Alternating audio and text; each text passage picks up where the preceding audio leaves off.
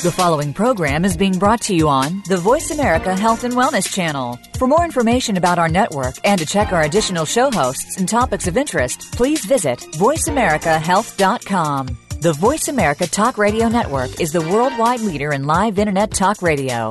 Visit VoiceAmerica.com. The views and ideas expressed on the following program are strictly those of the host or guests and do not necessarily reflect the views and ideas held by the Voice America Talk Radio Network, its staff, and management.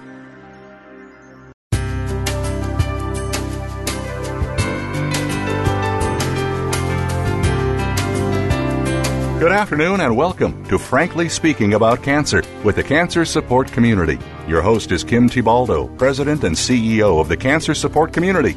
This hour is designed to inspire, inform, and to help you live better with cancer. Now, here's your host, Kim Thiboldeaux. Welcome to Frankly Speaking About Cancer, an internet radio show that focuses on informing and inspiring people to live well with cancer. I'm your host, Linda House, Executive Vice President of External Affairs at the Cancer Support Community. Today I'm filling in for Kim Thiboldeaux, who is your permanent host, who happens to be off. The Wellness Community and Gilda's Club have united to become the Cancer Support Community, one of the largest providers of cancer support in the United States and around the world. Our services are offered at over 170 locations worldwide, online at www.cancersupportcommunity.org, and via a telephone helpline at 1 888 793 9355. And I will repeat that for you in case you didn't have a chance to write that down. You know, last September here on Frankly Speaking About Cancer, our host, Kim Thiboldeaux, interviewed Jeannie Simard on cancer rehabilitation, an emerging concept we are now seeing that is really helping cancer survivors regain control of their life after they've had their treatment. Similar to how someone who has had a stroke might take part in a rehab program to regain skills that they've lost, a cancer patient can now take advantage of programs to help them address the short and long term symptoms and side effects of cancer and its treatment. On today's show, brought to you in part by Celgene, Lilly Oncology, and Onyx, we're lucky to speak with Julie Silver, who is the physician, about this other side of the equation cancer prehab Julie Silver, MD, is founder of the Survivorship Training and Rehabilitation, or STAR program, S T A R, Survivorship Training and Rehabilitation. She is an associate professor at Harvard Medical School in the Department of Physical Medicine and Rehabilitation, as well as a breast cancer survivor. Following her acute treatment for cancer in 2003, Dr. Silver realized that there was a large gap in helping survivor, survivors to heal as well as they could possibly heal from toxic cancer therapies. So we are so happy that you're here with us today, Dr. Silver, and eager to get started on this really important topic. Thank you for being here. Well, thank you for talking about cancer rehabilitation. It's it's a really important topic, and I'm delighted to be here. So let's start with the basics. So, what is cancer rehabilitation, and what is its goal? Well, the easy way to sort of think about cancer prehabilitation is uh, both in time and also in what is done during that time. So let's start with the time part that is between the time of diagnosis and the time of acute cancer treatment. So, the time between when someone is newly diagnosed with cancer and when they, for example, would have uh, surgery or when they would start chemotherapy or whatever. So, prehab is a very discrete period of time between diagnosis and the start of cancer treatment. Then, when you look at, the, at that period of time, you think about, okay, what is done during that period of time? And in the past, there's been things like getting someone ready for surgery, uh, pre op preparations, and also patient education. And that's not really prehab. Prehab is really assessments and interventions that are designed to improve the patient outcomes. So it would be different than just general education about what's going to happen and really designed to improve the outcomes, physical and emotional, of those patients. And and so, could you just give? I know we're going to go into it in depth, but I just want to clarify um, assessment and interventions designed to improve patient outcomes. So these would be um, assessments and, and, and interventions recommended by the healthcare team, but but tailored to a specific patient. That's right. So maybe an easy way to think about this would be to give an example and think about the patient who's newly diagnosed with breast cancer. So let's say uh, we'll we'll call her Mary. Mary's diagnosed with breast cancer, and Mary has some shoulder problems already, and she's going to have a mastectomy and then chemotherapy and then radiation treatment. So on the prehab side, she would be assessed, and she would be found to have some shoulder problems already, and she would get some specific interventions such as physical therapy to improve her shoulder range of motion and try to decrease the pain before she ever has the mastectomy so that hopefully going into the surgery her shoulder moves well and she doesn't have a lot of pain.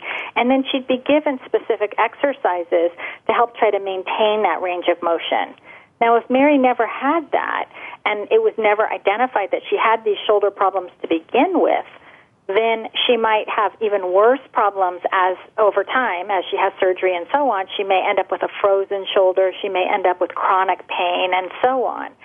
So the the prehab is really designed to to identify problems that that may be present at baseline and then to provide interventions that improve those problems even if mary never had problems it would be a really good idea to give her some shoulder range of motion and strengthening exercises before she ever had the surgery to try again to improve her post-operative outcomes. So it's almost like training, training for the marathon, training for the procedure. That's exactly what it is. It's it's really um, defined as these preparations that are made in in anticipation of an upcoming stressor. So we know that cancer survivors are going to have these, these very stressful cancer treatments. And so what can we do to prepare them so they have the best possible outcome? Mm-hmm.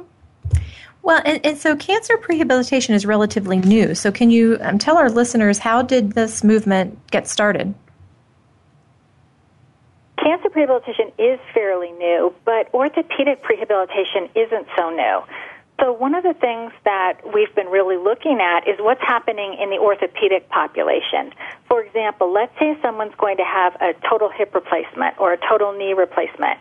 In anticipation of that upcoming surgery and that stressor, they often will go through prehab, what is frequently in hospitals called joint camp, and they will be have specific assessments and then interventions that are designed to get their their hip and their leg and their knee and so on stronger so that when they have the surgery they can recover more quickly and hopefully prevent a lot of post-operative complications um, for example, um, you know, problems with range of motion, problems with strength, problems with chronic pain, and so on. And that also helps them get out of the hospital faster and just have a better overall outcome. So we took a look at what was happening in the orthopedic population.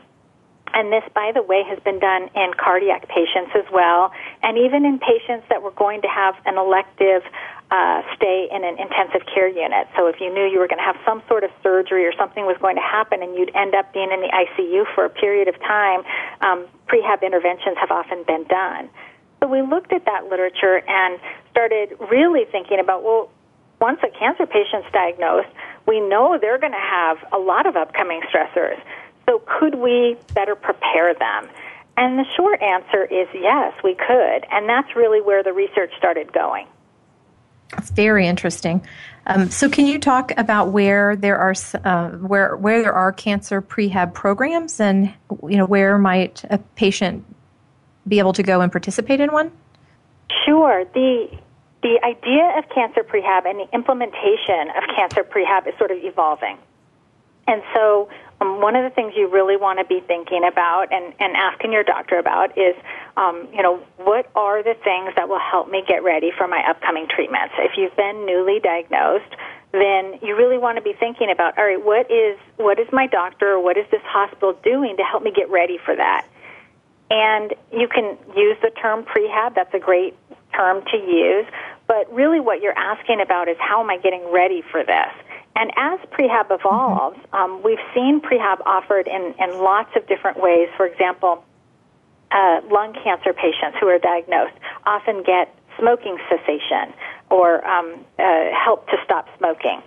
Well, that's really important, not only just to try to prevent cancer in general, but keep in mind this patient was already diagnosed with cancer. So at that point, we're really not trying to, to prevent lung cancer because they already have lung cancer.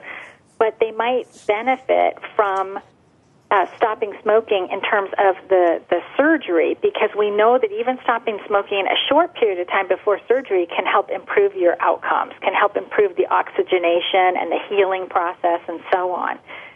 So I'm kind of giving this a roundabout way of saying that a lot of hospitals have been doing this kind of thing for a while. They've been offering um, smoking cessation programs, and they've been offering uh, some exercises preoperatively to do before, for example, a mastectomy or whatever. But what we really want to focus on is taking this sort of to the next level and really looking at the research and saying, okay, what are the important interventions that can be done, and how do we uh, use them together in a way that's very effective? And in the research, one of the things we've really been looking at is this idea of is it better to do a single intervention or do multiple interventions? And uh, there, the multiple interventions seems to be the way to go, especially for something like, let's say, lung cancer or colorectal cancer. If you combine, we'll say, three different things trimodal um, nutrition, protein supplementation, uh, some specific exercises, and then some sort of cognitive behavioral therapy that helps decrease stress so that you get that psychosocial component. If you put those three things together, that's better than doing any one of them alone. That's that's great, and, and, I, and I was going to uh, to ask you about the psychosocial component of that. So I'm so thrilled to hear that that's an important part of of the trifecta, if you will, the trimodal therapy. So I know you touched on it a little bit, but what what um, what are some of the other lifestyle changes that, um, that that could be affected by this, or other pre-existing conditions that cancer prehab can help improve before a patient would undergo full therapy or full surgery? The goal of prehab, of course, is to improve the outcomes. So mm-hmm. it does tie in really nicely to sort of behavioral and lifestyle recommendations, but it's actually a little bit different than general exercise and general lifestyle interventions. And the reason is is because you're really targeting specific outcomes that you want. For example, if you're looking at head and neck cancer patient, um, you're going to be really worried about their ability to swallow and eat, and you're also going to be worried about their ability to turn their head to the side and drive safely. Um, we know that head and neck cancer survivors have a lot of speech and swallowing problems, and we know that they have a lot of weight loss issues, and we know that they have a lot of problems returning to activities such as driving because they can't move their necks very well. So, our goal in treating that population wouldn't be just a general exercise program. Here, go and take this yoga class, or um, you know, just do these general exercises. Instead, we would be specifically looking at exercises that help improve swallowing. So all the muscles that you use when you swallow, trying to make those muscles as strong as possible We'd be looking at range of motion of the neck and trying to really focus on improving range of motion. And we'd also be looking at supplementing um, their diet, especially if they were underweight to begin with, and, and um, really making sure that, that we optimize them nutritionally. And I think every single prehab protocol should have the psychosocial component that really consists of not only um, acknowledging that patients are distressed and that this is a very difficult time for them, but giving them a specific strategy to help them with their stress because we know they're going to be stressed and distressed. So, in knowing that, what can they do as they're going into surgery or as they're dealing with all of this news? Um, what can they specifically do to help themselves? And that gets into a lot of strategies like um, uh, guided imagery and uh, pro- progressive muscle relaxation and um, you know meditation and so on, but teaching patients very specific strategies. Yeah, and I, I, especially love the whole empowerment piece of that, and, and and really teaching them how to become a, a strong participant in their care. So you know, kudos to you. This is great. Um, this is Frankly Speaking About Cancer, and we've got to take a commercial break. But when we're back, we will hear more from Dr. Silver speaking about cancer prehabilitation. Please join us when we return.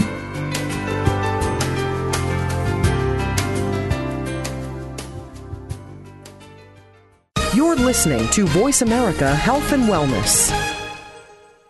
Effective cancer treatment requires more than just medication or surgery. For the country's 12 million cancer survivors and their loved ones, the social and emotional challenges of adapting to life with cancer are ongoing. How to handle coworkers' questions, how to get comfortable with new physical realities, how to reassure worried family members, or explain to friends your priorities have changed. The cancer support community is ready to help by providing free counseling, education, and hope for survivors and their caregivers. Whether online or at over 100 locations around the world, the cancer support community is ready to offer the support you need to live a better life with cancer. For more information on support groups, publications, nutrition, exercise programs, and more, call 1 888 793 9355 or visit us online at www.cancersupportcommunity.org. That's cancersupportcommunity.org. The Cancer Support Community, a global network of education and hope. Cancer Support Community is proud to be a partner of Magnolia Meals at Home, a new pilot program that aims to help patients by providing nourishing meals to households affected by breast cancer so loved ones can spend more quality time together. This program is currently available in and around two pilot cities, Andover, Massachusetts and Woodcliff Lake, New Jersey. Participants will receive one delivery of meals every month for up to six months when enrolled in the program. Each delivery includes up to seven meals designed to help meet the nutritional needs of people living with breast cancer and 10 meals for family members. This novel program is brought to you by the Eisai Women's Oncology Program, Magnolia. Cancer Care, the Cancer Support Community, and Meals on Wheels Association of America. To find out if you or loved ones are eligible, visit online at www.magnoliamealsathome.com or call 617 733 5848. Step into a healthier you. Voice America Health and Wellness.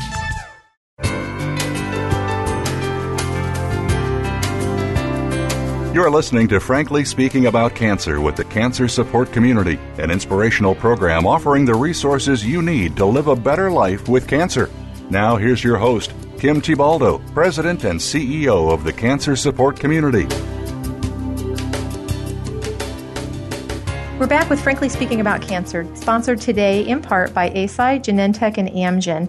We're here today with Dr. Julie Silver, who is the Associate Professor of Harvard Medical School in the Department of Physical Medicine and Rehabilitation. Julie is also a breast cancer survivor, and she is the founder of the STAR program, STAR, which stands for Survivorship Training and Rehabilitation. In our last segment, we had the opportunity to talk about cancer prehabilitation what it is and who benefits. In the next part of the show, I'd like to really take a deeper look at how prehabilitation works. And we have touched on this a little bit, but I'd like to dive a little bit deeper into this, Dr. Silver. Um, so, we all know that cancer treatments can be tough. And, you know, we've seen our loved ones uh, deal with side effects. And for those who are survivors, they've lived through having to deal with side effects. But could you walk us through some examples of how cancer prehab can alleviate or even prevent some of the side effects of the different types of cancer treatments? Absolutely. Let me give you an example um, from one of our STAR programs that they are presenting at the upcoming um, uh, Academy of Oncology Nurse Navigators meeting. So, this is research that they're presenting, and this is a case report. And what happened is that they had uh, they they do STAR program prehab, which um, has um, different components, and basically um, they had a patient referred to them by a thoracic surgeon who um, this patient had lung cancer, and the patient was not deemed to be an appropriate patient who could have surgery, even though the surgeon thought that he could actually get rid of the cancer if he did surgery. Uh, he thought that the patient had too many other medical problems. She had been a smoker and had uh, chronic obstructive pulmonary disease or COPD. Um, she was physically weak. Um, he just was really worried about her. So he said to the team, he said, "Listen, um, I will do surgery on this patient if you can get her stronger and more ready for surgery." So at the time that mm. she was referred, she wasn't a candidate for surgery, which um, which was really important because surgery could potentially cure her. So the team worked with her and um, did you know did some assessments and looked at where she was at physically, and then did specific interventions. And this is an unusual case because it actually took six weeks, and most most of the time you wouldn't want to delay treatment by six weeks, but um, for this patient, surgery was just too risky. So they worked with her in physical therapy for six weeks. They got her stronger, and um, she had the surgery. She successfully got through the surgery. She even had uh, a decreased hospital length of stay compared to um, how long patients usually stay in the hospital for this particular surgery. And then following that, she actually had rehab as well. So she had prehab and rehab. And the exciting part about this, well, there's a lot of exciting parts about this, but here's a few of them. Number one is that she had a cancer treatment that otherwise wouldn't have even been available to her. So she had the opportunity for a cure, and that wouldn't have even been available to her. She wouldn't have had prehab. Another thing that's mm-hmm. exciting is that she had a decreased hospital length of stay. And finally, the really exciting thing was that she physically, after she went through all of this, including the surgery, was physically stronger than she was at baseline, which is a pretty big paradigm shift to imagine that for some patients they can be healthier after cancer treatment than they were before. Wow. I, I can only imagine how thrilled the treatment team was with that. It is pretty exciting. Yeah. Now, now, what what about some of the other uh, typical side effects that we think about with with cancer treatments? So maybe even side effects from the chemotherapy. I know that you had mentioned the nutrition and the physical activity, which you know I would I would sort of automatically make that leap to think that that would in fact improve you know some of the the symptoms post cancer treatment. But are there any other that that might not be quite so obvious to us in, in terms of the other side effects? I think there's a lot of side effects that might not be so obvious or they might be really subtle. Um, let's go back to the head and neck cancer patient just for a minute. Mm-hmm. So we know that head and neck cancer patients often have problems swallowing. And frequently what we're looking for are, um, you know, is, is someone who's really choking and, and they're just really struggling to swallow. But if you back away from that and you sort of say, all right, you know, what kinds of, of problems might cause someone significant disability? They can't do the things they want to do, even if the problems are somewhat subtle. So if we back away from that really serious, you know, swallowing problem and somebody's choking and they're, you're really worried about them aspirating and so on, and you say, well, what about the subtle things? For example, um, the man who, who can't go back to work or won't go back to work because it's a cafeteria style lunchroom environment and he might have some subtle swallowing problems that might make him choke a little bit. Nothing terribly dangerous or whatever but enough that he's going to be embarrassed and he's going to feel worried that he can't actually eat his lunch. Um, he can't get through the day. He eats too slowly, and he's worried about um, the subtle choking or just not being able to, to eat as quickly as he needs to during his lunchtime. That might seem like not that big of a deal, but that can literally keep someone out of work and totally disabled. And we see this with a lot of different problems. They may not be, um, you know, really horrific problems. They might be kind of subtle, but that leads to a lot of disability. And I'm, I can share a little bit more about the difference between impairments and disability because I actually think that's an important um, important part of what we're talking about. If if um, that's something that you are sure. yeah interested in learning about, so. So, you know, impairments are what we see on physical examination. Um, so a good example is, you know, someone has a leg amputation, and you know their leg their leg will never grow back, and and you know the, the impairment is there forever and ever. And disability is what they can't do because of the impairment. And so if you never give them a prosthesis and you never teach them to walk with the prosthesis and so on, then they're going to be very, very disabled. But if you give them a prosthesis and you teach them to walk and even to run, they potentially could run the Boston Marathon on the prosthesis. so they'll be much less disabled. So we look at not only impairments, but we look at the disability that might be associated with those impairments. And that can be all kinds of things associated with chemotherapy. You mentioned chemotherapy. Um, a big problem with chemotherapy is, is neuropathy. And neuropathy can cause pain, it can cause um, problems with balance, it can cause um, you know, all kinds of, uh, you know, uh, uh, disability related to not being able to, uh, for example, button your shirt real well, or put your key in in the uh, car ignition, or lots of things that you would do, um, you know, before you had chemotherapy that you might not be able to do very well right now. So we really look at those kinds of things and say, on the prehab side, what can we do to make sure that we try to prevent as many impairments as possible? and also anticipate what kinds of disability these patients will experience to try to get them functioning as well as possible. And so it sounds like the majority of patients would be eligible in some way for this very targeted, personalized approach to prehabilitation, regardless of their diagnosis or their prognosis. I think that's a fair statement. I think that it's important to make sure that we don't delay cancer treatment. We do know mm-hmm. from research that if you have delays in the actual cancer treatment, that some patients will have a worse prognosis. So we don't want to automatically put delays into um, the, the start of cancer treatment unless, for example, as I described earlier, that woman who wasn't a surgical candidate. Um, you know, we don't want to automatically add delays because that doesn't make sense. Instead, what we're trying to do is use whatever window of time there is, and let's say it's a week or three weeks or a month or whatever whatever t- window of time there is, to use that time wisely to try to improve outcomes from the very start. And anything that you introduce in the prehab part, if let's say you only have a week and you're not really expecting someone to get a lot stronger or have a lot better range of motion or whatever but certainly you could teach them a psychosocial strategy to try to decrease stress. And certainly you could give them specific exercises that would be targeted that they could use after their cancer treatment starts as well. So again, you're, you're trying to use whatever period of time and um, you're trying to improve outcomes, both physical and emotional, with that period of time and those specific interventions.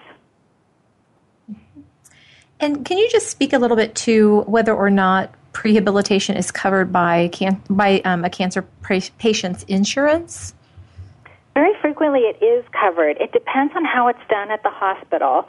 Um, and for example, it's more likely to be covered if it's done one to one versus done in a group setting. And um, mm-hmm. it's also it also depends on what problems that patient has. So, for example, um, someone with lung cancer, it almost certainly would be covered because those patients have a lot of physical problems to begin with. Whereas, let's say you um, are a young Hodgkin's um, lymphoma patient, you were just diagnosed, and you really don't have any symptoms of, of any problems at all. Um, it would be a little bit less likely to be covered if you don't have any problems to start with. So um, it really it depends, but that's something that we work with our hospitals very carefully on um, documenting, you know, what that baseline status of that patient is, and that what types of interventions would be covered, and and also what kind of interventions would help with their outcomes. Great, thank you for that. This is Frankly Speaking About Cancer, and we have to take just another quick commercial break. This is Linda House. I'm standing in today for Kim Thiboldeaux, who is the CEO and president of the Cancer Support Community. We will be right back after this break with more on cancer prehabilitation.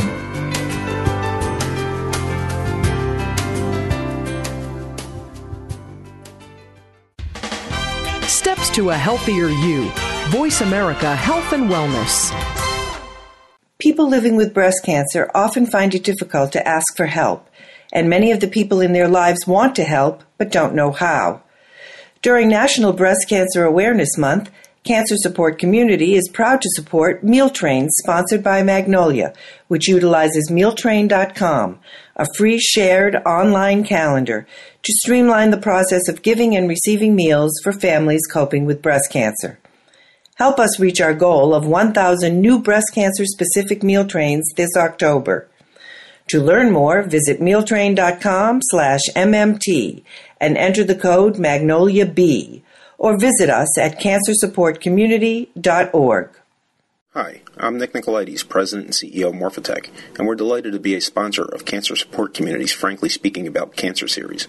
Morphotek and its parent company, Eisai, are committed to human health care, and we recognize that patients and their families are the most important participants in the healthcare process.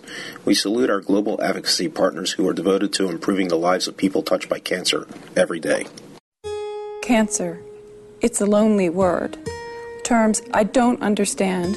Choices I never thought I'd have to make. But there is hope and help. Support from cancer survivors. Links to research and clinical trials. Help with finances and access to care.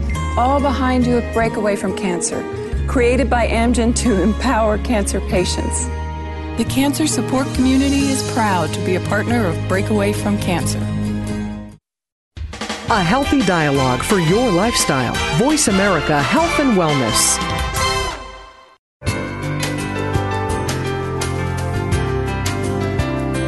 You're listening to Frankly Speaking About Cancer with the Cancer Support Community, an inspirational program offering the resources you need to live a better life with cancer. Now, here's your host, Kim Thiboldeaux, President and CEO of the Cancer Support Community. Welcome back to Frankly Speaking About Cancer. Today's show is sponsored in part by AstraZeneca, Millennium, the Takeda Oncology Company, and Purdue Pharma. This is Linda House. I'm standing in today for Kim Thiboldeaux, the President and CEO of the Cancer Support Community, and I'm so happy to be joined by Dr. Julie Silver, who is the founder of the Survivorship Training and Rehabilitation Program, STAR, S-T-A-R, Survivorship Training and Rehabilitation Program. Julie is an associate professor at Harvard Medical School in the Department of Physical Medicine and Rehabilitation, and Julie is also a breast cancer survivor. So thank you so much for being here with us again um, today, Julie. Well, thank you. This is an important topic, and it's been a delightful talking about it. Well, it's it's really an important topic, and I think so many of our listeners will will benefit uh, from from hearing it. So, I just wanted to get a little bit of clarification for our listeners. Can you talk about the kind of healthcare professionals that a patient might run into when they are going for cancer prehabilitation? Cancer prehabilitation is really part of cancer rehabilitation. So when you think about cancer rehabilitation, you think about doctors like me, physiatrists. Those are medical doctors that specialize in rehabilitation medicine. And you also think about physical therapists, occupational therapists, and speech language pathologists. So those individuals are all involved in prehab. But here's something that's, that you might not think about so much, and that is the role of nurses, for example, in, in cancer prehabilitation. And it's one of the things that we've been really looking at in the STAR program. Can nurses, particularly navigators who are really um, with the patient from the start, influence and participate in prehabilitation outcomes?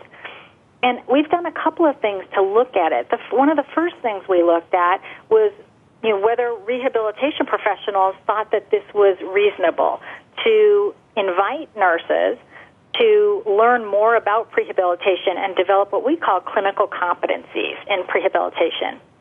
And this is actually research that we're, again, um, sharing with people um, at the upcoming um, uh, AONN meeting um, in September uh, 2014 that um, shows that rehabilitation professionals really did support this. They supported this idea that with training, nurses, particularly navigators, could um, really lead or um, at least participate very actively in prehab, which is different than what they've been doing traditionally. Traditionally, they've been more navigating and also doing some uh, pre-operative and, and pre-treatment education, which, uh, which I, as I explained, is a little bit different than prehab. So we're pretty excited about that opportunity for nurses to be involved. Also, I mentioned that I think that every prehab protocol should have a psychosocial component.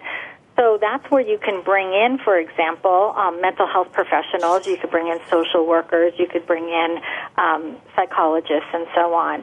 And then this is really important and interesting too, which is, you know, a lot of cancer survivors have been referred to um, fitness professionals after they've had cancer treatment. and that can be a little bit tricky if these patients have impairments and those fitness professionals really aren't trained to treat those impairments. Um, you know, general exercise and fitness is not the same thing as treating patients who have specific impairments. Um, so it's it's a, a little bit um, you know uh, you have to be a little bit careful once somebody's had cancer treatment about about them being triaged immediately to a uh, to a fitness professional versus first to physical therapy and then handed off to a fitness professional. But on the prehab side, many of these patients wouldn't necessarily have uh, impairments to begin with, and they actually could be uh, seen by a fitness professional. So the example that I gave earlier of that young Hodgkin's patient, um, you know, somebody's newly diagnosed with Hodgkin's, they're fairly young, active, and so on, or uh, the young breast cancer patient, or even middle aged breast cancer patient who really doesn't have any physical impairments to start with, could certainly um, be seen by a fitness professional who was trained and who was working with the oncology team. Um, and again, you know, we would advocate for a multimodal approach, not just going off to a fitness professional out in the community that isn't really tied to the oncology team. Mm-hmm. Well, and I love the way that you described that you've described the the the pattern of care, and in particular the healthcare professionals, because it sounds as if these are healthcare professionals that may be able to stay with the patient throughout the, the prehabilitation period as well as the acute care and potentially rehabilitation period when I think about a navigator or a physical therapist or others. So it seems to me like it would be a really nice healthcare professional relationship that would establish over that course of time.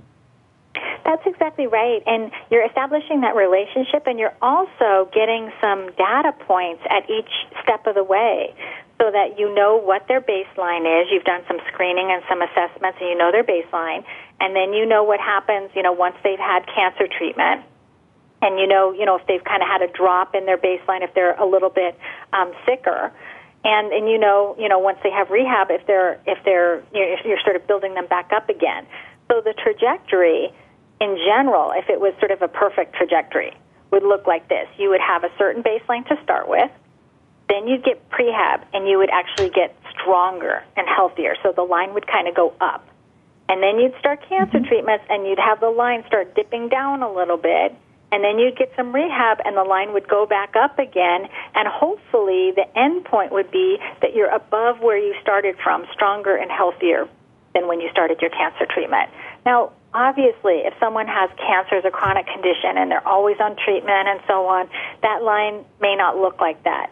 But the way that I describe that line is actually um, pretty typical of what could happen, for example, to a lot of our breast cancer patients, many of our lung cancer patients, um, our head and neck cancer patients, and so on. Mm-hmm.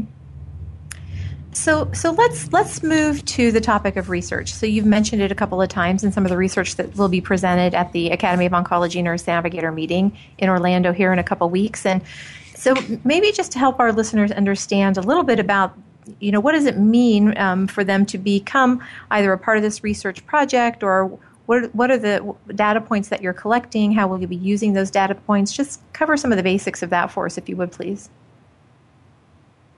Well, research really depends on on uh, you know what patient population you're looking at, and you know what kinds of interventions you're recommending. And in the STAR program, we have very specific things that that we look at. Um, so I'll stick with the lung cancer and kind of talk about that for a minute. Um, in the STAR program, we actually recommend something called dual screening, D U A L. So um, a lot of people have heard about distress screening, and in the STAR program, we recommend dual screening, which is really looking at physical impairments, so physical and functional screening combined with distress screening. So we're going to start with a baseline. We're going to understand what physical problems that patient has to begin with, and what emotional problems that patient um, may be struggling with. And we expect that patients will be distressed at diagnosis. I mean, that's that's a pretty normal reaction. And then we're going to offer very specific interventions to try to improve that patient's health. So for um, lung cancer, uh, we would offer three interventions. Um, one would be uh, physical therapy to really help with their um, strength and their pulmonary status. Second one would be um, smoking cessation, making sure that they're not smoking. And the third one would be a psychosocial component. and then sometimes we'll add the nutritional component as well to that. So they're going to have that, and then they're going to um, hopefully improve their status. And some of the things that we would be testing would be things like the six minute walk test, um, the timed up and go, um, the brief pain inventory. So these are all validated tools that we would be looking at at baseline. Then we do it, um, you know, at the end of their prehab before they've started cancer treatment. Then we do it after they've had cancer treatment, after surgery or whatever. Then we would send them to rehab, and they'd get some more physical therapy and so on. And we check them again, and all of these data points will sort of tell you where you're at by the numbers. So, you know, if, if someone's six minute walk test improves, over time, that's great. Um, if their timed up and go improves, if, if they have less pain on the brief pain inventory, and so on. So we're looking at lots of different data points, but using validated tools to really measure their functional and physical outcomes. And then um, maybe you could speak to a little bit about the uh, a little bit more about the study that will be presented at the AONN meeting. We have several posters um, at the AONN looking at uh, prehab from different angles and um, one of them is is this patient who actually um, uh, improved her baseline status. We're starting to see a little bit of this, especially in the colorectal um, cancer research that's coming out of Canada. Uh, Dr. Uh, uh, Franco Carli is doing some research that looks very exciting in colorectal um, cancer patients, um, you know, that, that are getting prehab. And so, so the research that, that our programs are doing is very much in line with sort of what's also being looked at in Canada. And Canada has um, Canada and the UK have kind of been uh, you know leading the way, or at least fairly advanced in prehab research, in part because of their healthcare models. Um, that really do focus a lot on wellness and a lot on um, trying to empower patients. Um, so that's uh, that's pretty um, pretty important the models in the United States that we're sort of um, evolving into, you know, accountable care and um, you know uh, covered lives versus uh, taking care of you know the the patient when they have a problem instead of trying to prevent things. You know that that all is really changing and feeding into supporting prehab. So I think we're going to be seeing a lot more research um, on prehab. One of the things that I that I think is fascinating about the research, though, is that on the rehab side and in cancer in general, there's tons and tons of research on breast cancer, and on the prehab side, there's mm-hmm. hardly any. And it's really interesting that um, the research for prehab has primarily focused on head and neck cancer, lung cancer, um, colorectal cancer, and prostate cancer, um, which is kind of interesting because uh, you know breast usually leads the way in research, but it hasn't done so in prehab. Hmm. That's great. I, I, I, I just love the results that you're having, regardless of, of the, the cancer tumor type. It really just shows that if you think about the patient and their personal needs, the benefits that you can have, um, and it really defines patient-centered care. It really does define patient-centered so, care, and it's it's so important. You know, um, people who are diagnosed with cancer and they live with more pain and disability and fatigue than they need to have, that's really unnecessary suffering. And I always say there's plenty of suffering in cancer. You don't need to add unnecessary suffering to the mix. Right. That's right. This is Frankly Speaking About Cancer. We need to break for just a quick commercial um, segment, and we will return with our final segment and Dr. Julie Silver right after this commercial break.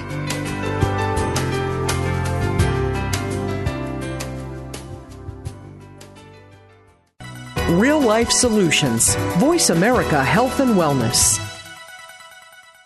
Effective cancer treatment requires more than just medication or surgery. For the country's 12 million cancer survivors and their loved ones, the social and emotional challenges of adapting to life with cancer are ongoing. How to handle coworkers' questions, how to get comfortable with new physical realities, how to reassure worried family members, or explain to friends your priorities have changed.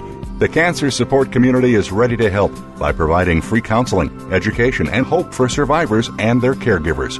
Whether online or at over 100 locations around the world, The Cancer Support Community is ready to offer the support you need to live a better life with cancer.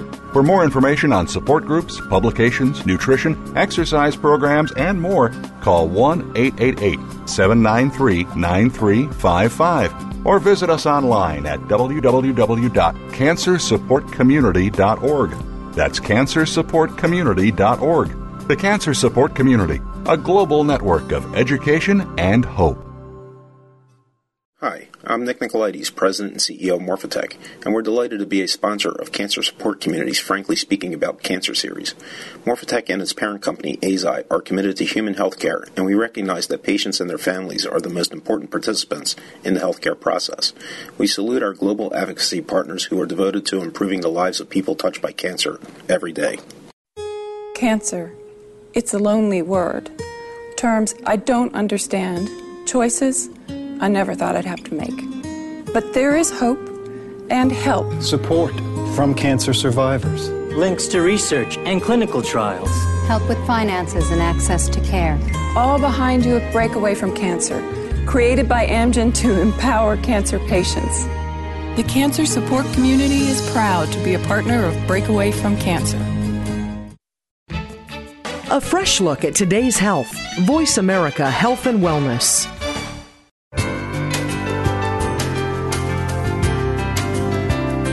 You're listening to Frankly Speaking About Cancer with the Cancer Support Community, an inspirational program offering the resources you need to live a better life with cancer. Now, here's your host, Kim Thiboldeaux, President and CEO of the Cancer Support Community. Welcome back to Frankly Speaking About Cancer. We are coming to the end of our show today on cancer rehabilitation with Dr. Julie Silver, who is the founder of the Survivorship Training and Rehabilitation Program. Our show today is sponsored in part by McKesson's Giving Comfort Program, Bristol Myers Squibb, and Morphotek. Dr. Silver, right before the break, we were talking about really some of the real patient benefits that are um, being seen for patients who go through prehab.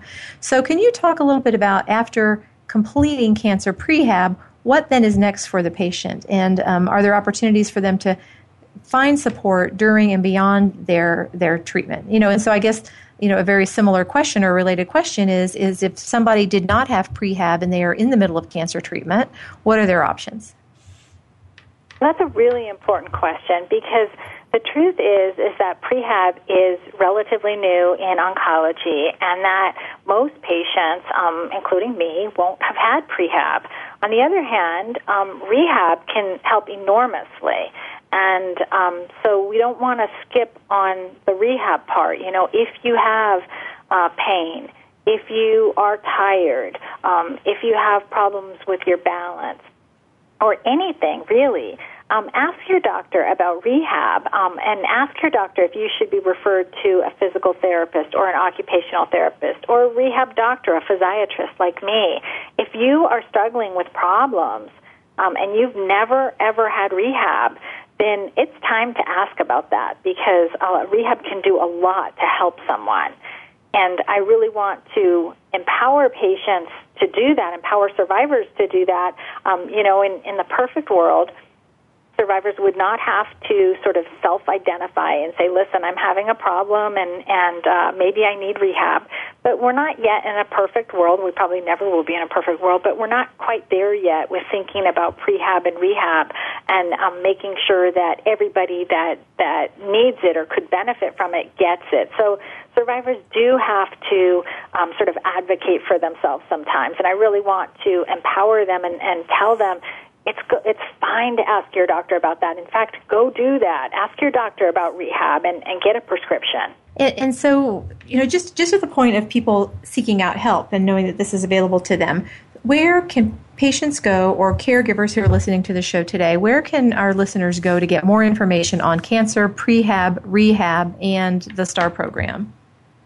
They can go to www.oncologyrehabpartners.com dot com, and they can put in uh, their zip code in the in the box that says "Find a Star Program near you," and that'll list all the star programs near them. And if if you don't remember the website or you're kind of confused, just put in star just Google star program and cancer rehab, and it'll come up. Great. And we are saying STAR as S T A R, like a star in the sky, which stands for Survivorship Training and Rehabilitation. And you know, I just want to I just want to reinforce what you said, and that is you can be at any stage of your cancer journey and speak with your healthcare team and specifically request rehabilitation if you have not had prehabilitation. That's right, and rehab can help uh, all cancer survivors. Um, it can help patients with uh, stage four, stage three, stage two, stage one. Um, it can help with lung, breast, colorectal, whatever. So, um, you know, we have a lot of really good research to show that it can help you if you are a cancer survivor. Mm-hmm. Well, and you know, we, we do a lot, and I know that you do as well. We, t- we talk a lot about uh, palliative care in cancer and how palliative care really begins at the point of diagnosis if someone has a symptom that needs to be managed, or at, at a point of pre diagnosis, even based on the conversation that we're having today. And, you know, I just want to make sure that, that our listeners understand that, that this is a part of the natural progression of cancer care. And it's the, the, the the, the treatment has evolved to this point where at any point in time there are people that are here ready to help you through side effect management symptom management improving your quality of life and this is a perfect example of that I think that's a really important point. And in fact, um, you know, one of my colleagues at the American Cancer Society was um, just talking about the fact that both palliative care and rehabilitation, they're different, but there's some overlap. But they are both beneath the quality of life initiative that the American Cancer Society is really um, advocating for. So this is really about quality of life, um, and and um, both palliative care and cancer rehabilitation have a place there, and they both can start at the very beginning, and then as survivors go through wherever they are, um, they can be very valuable. And palliative care and cancer rehabilitation also can help survivors with any stage and any diagnosis. Mm-hmm. I think that's really important. And just before we close today, I want to remind our listeners that you are empowered to go ask if whether you're pre-cancer treatment go talk to your healthcare team about prehabilitation if you are in the middle or you've, you've finished cancer treatment go speak to your healthcare team about rehabilitation and can you just please repeat the website one more time for patients to get more information on the STAR program? Sure, it's www.oncologyrehabpartners.com. Great. Thank you so much. Dr. Julie Silver, thank you for coming on the show today and for informing our listeners about the important role cancer prehabilitation can play during cancer treatment. And I personally will look forward to the presentations at the Academy of Oncology Nurse Navigator meeting, and I will look forward to seeing you there in just a couple of weeks. That'll be a lot of fun. Thank you so much for having me on today. To all of our listeners, thank you so much for joining us today for Frankly Speaking About Cancer. I am Linda House, filling in today for Kim Thiboldeaux, the President and CEO of the Cancer Support Community. I wanted to take a minute and just remind you that if you have an idea for an episode of Frankly Speaking About Cancer, something that you would like to hear in particular, we invite you to share with us any topics.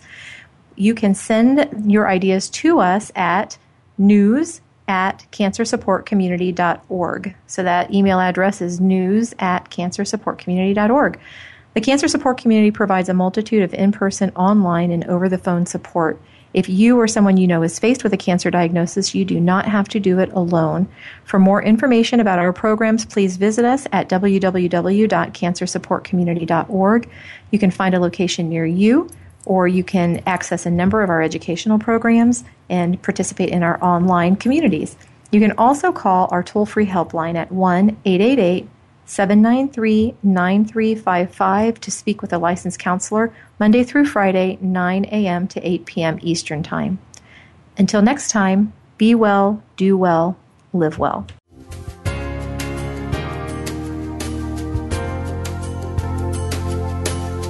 Thank you for joining us for Frankly Speaking About Cancer with your host, Kim Thiboldeaux. We're here for you every Tuesday afternoon at 1 p.m. Pacific Time and 4 p.m. Eastern Time on the Voice America Health and Wellness Network.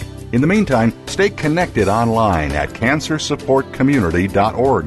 That's cancersupportcommunity.org.